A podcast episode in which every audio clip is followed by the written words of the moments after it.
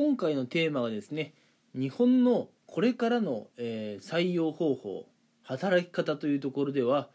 ジョブ型雇用というものが増えてくるでしょうというお話をねしていこうかなと思います。まずねジョブ型雇用って何なのかっていう話もねしなきゃいけないんですけれどもうん。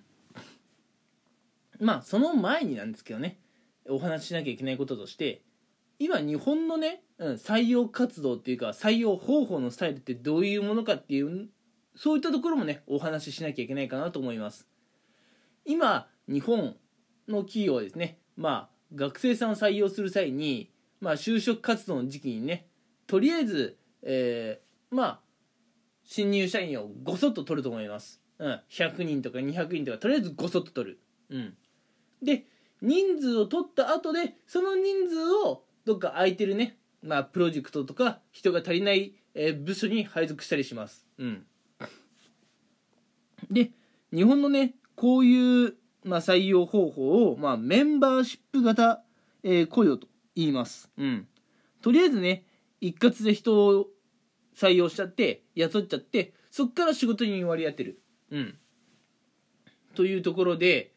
えー、なんでしょう。仕事ん？人に仕事を割り当てるという感じですね。うん。ただこの人に仕事を割り当てるメンバーシップ型雇用っていうのは結構デメリットがあってうん。人に仕事を振ったはいいけどその人にねスキルがないがゆえになかなかね仕事が進まないと、うん、いうもう問題点とかが、えー発生したりします、うん、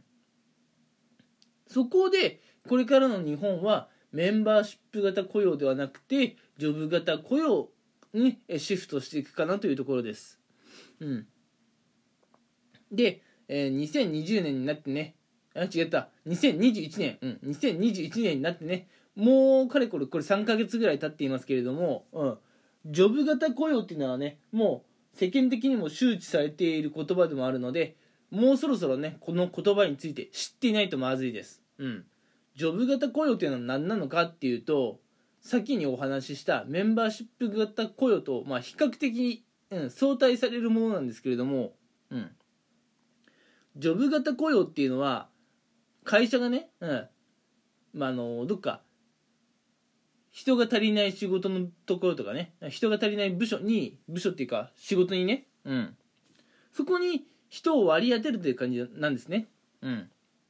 なのでこれまでのメンバーシップ型雇用っていうのは人に対して仕事を割り当てていた、うん、という感じなんですがこれからはそうではなくてなんかね会社がやらなければいけない仕事があってその仕事に適任の人を割り当てる。うん。なので仕事に人を割り当てるっていうのが、えージョブ型雇用というものになります。うん。これねさっきにお話ししたものと逆だってこと分かってます？うん。メンバーシップ型雇用っていうのは人がいて人に対して仕事を割り当てる。というものでした。ジョブ型雇用は違います。やらなければいけない仕事があってその仕事を成し遂げてくれる人をよそから取ってきて仕事に対して人を割り当てる。というのがジョブ型雇用になります。うん。だえっとどっちをねこう割り当てるのかっていうものが変わってきますね。うん。でこのジョブ型雇用っていうのはその仕事を成し遂げてくれる、うん、適任者を割り当てているのでまああのースキル不足が原因でなかなか作業が進まないという問題をね、まあ、発生しにくいかなというところでまあ企業側にとってねこのジョブ型雇用っていうのは間違いなくメリットがあるでしょうし、うん、で働く側、うん、求職者側もね、まあ、自分のね専門職の仕事に集中しやすいっていうメリットがあります、うん、なのでねこれからの日本の採用方法っていうのはジョブ型雇用にした方がねまあウィンウィンな関係になりやすいと、うん、会社にとっても、うん。えー実際ね、えー働いて給料を得る側にとってもねまあ得する関係になると思います。なのでねジョブ型雇用っていうのを知らなかったっていうことはね。まずジョブ型雇用というものの意味についてねしっかり把握しておかなければならないですしこれからのね日本の企業はジョブ型雇用にしてね仕事を効率よく終わらせるってことを考えないと衰退していってしまいます。うん。これまでの日本はとりあえずね人を採用してその人をねいろんなところに割り当てるっていうメンバーシップ型雇用でしたけれどもそういう採用の方法をやっているとまああんまり長く続かないかもしれないですね。会社の衰退していく未来が見えてしまうかもしれません。ということで今回のお話っていうのは日本のこれまではメンバーシップ型雇用。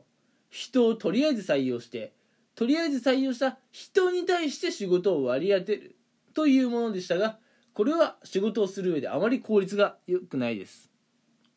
これから日本はえ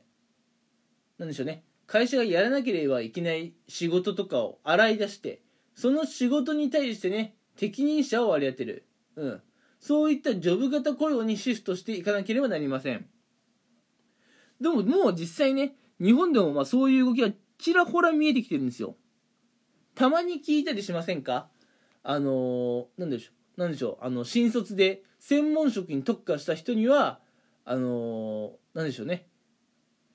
あの初任給をねもう結構多めに払いますよというこういう制度がねちょいちょいネットニュースなんかでも耳にすることがあるんじゃないでしょうか。うん。だからね日本でももう取り組み始めている企業は取り組み始めているんですよ。うん。とりあえずね海外にせよ日本にせよこう専門職にね特化した人っていうのはね結構やっぱ必要なんですよね。うん。やっぱりそういったことからしてもこれからジョブ型雇用っていうのは増えていくかなと思います。うん。何かに特化した、うん、そういう人材がこれから求められていくと思います。うん。ということでね、えー、まあちょっと、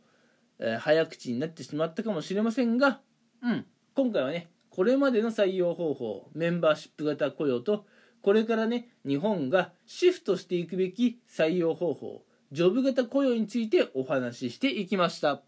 うん。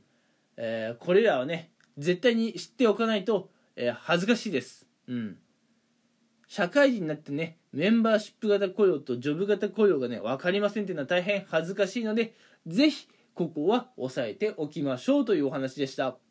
えー今日もね皆さんにとって少しでも有益なお話を、えお届けできたら、えと思っております。それでは今回もね、えー、聞いてくださりありがとうございました。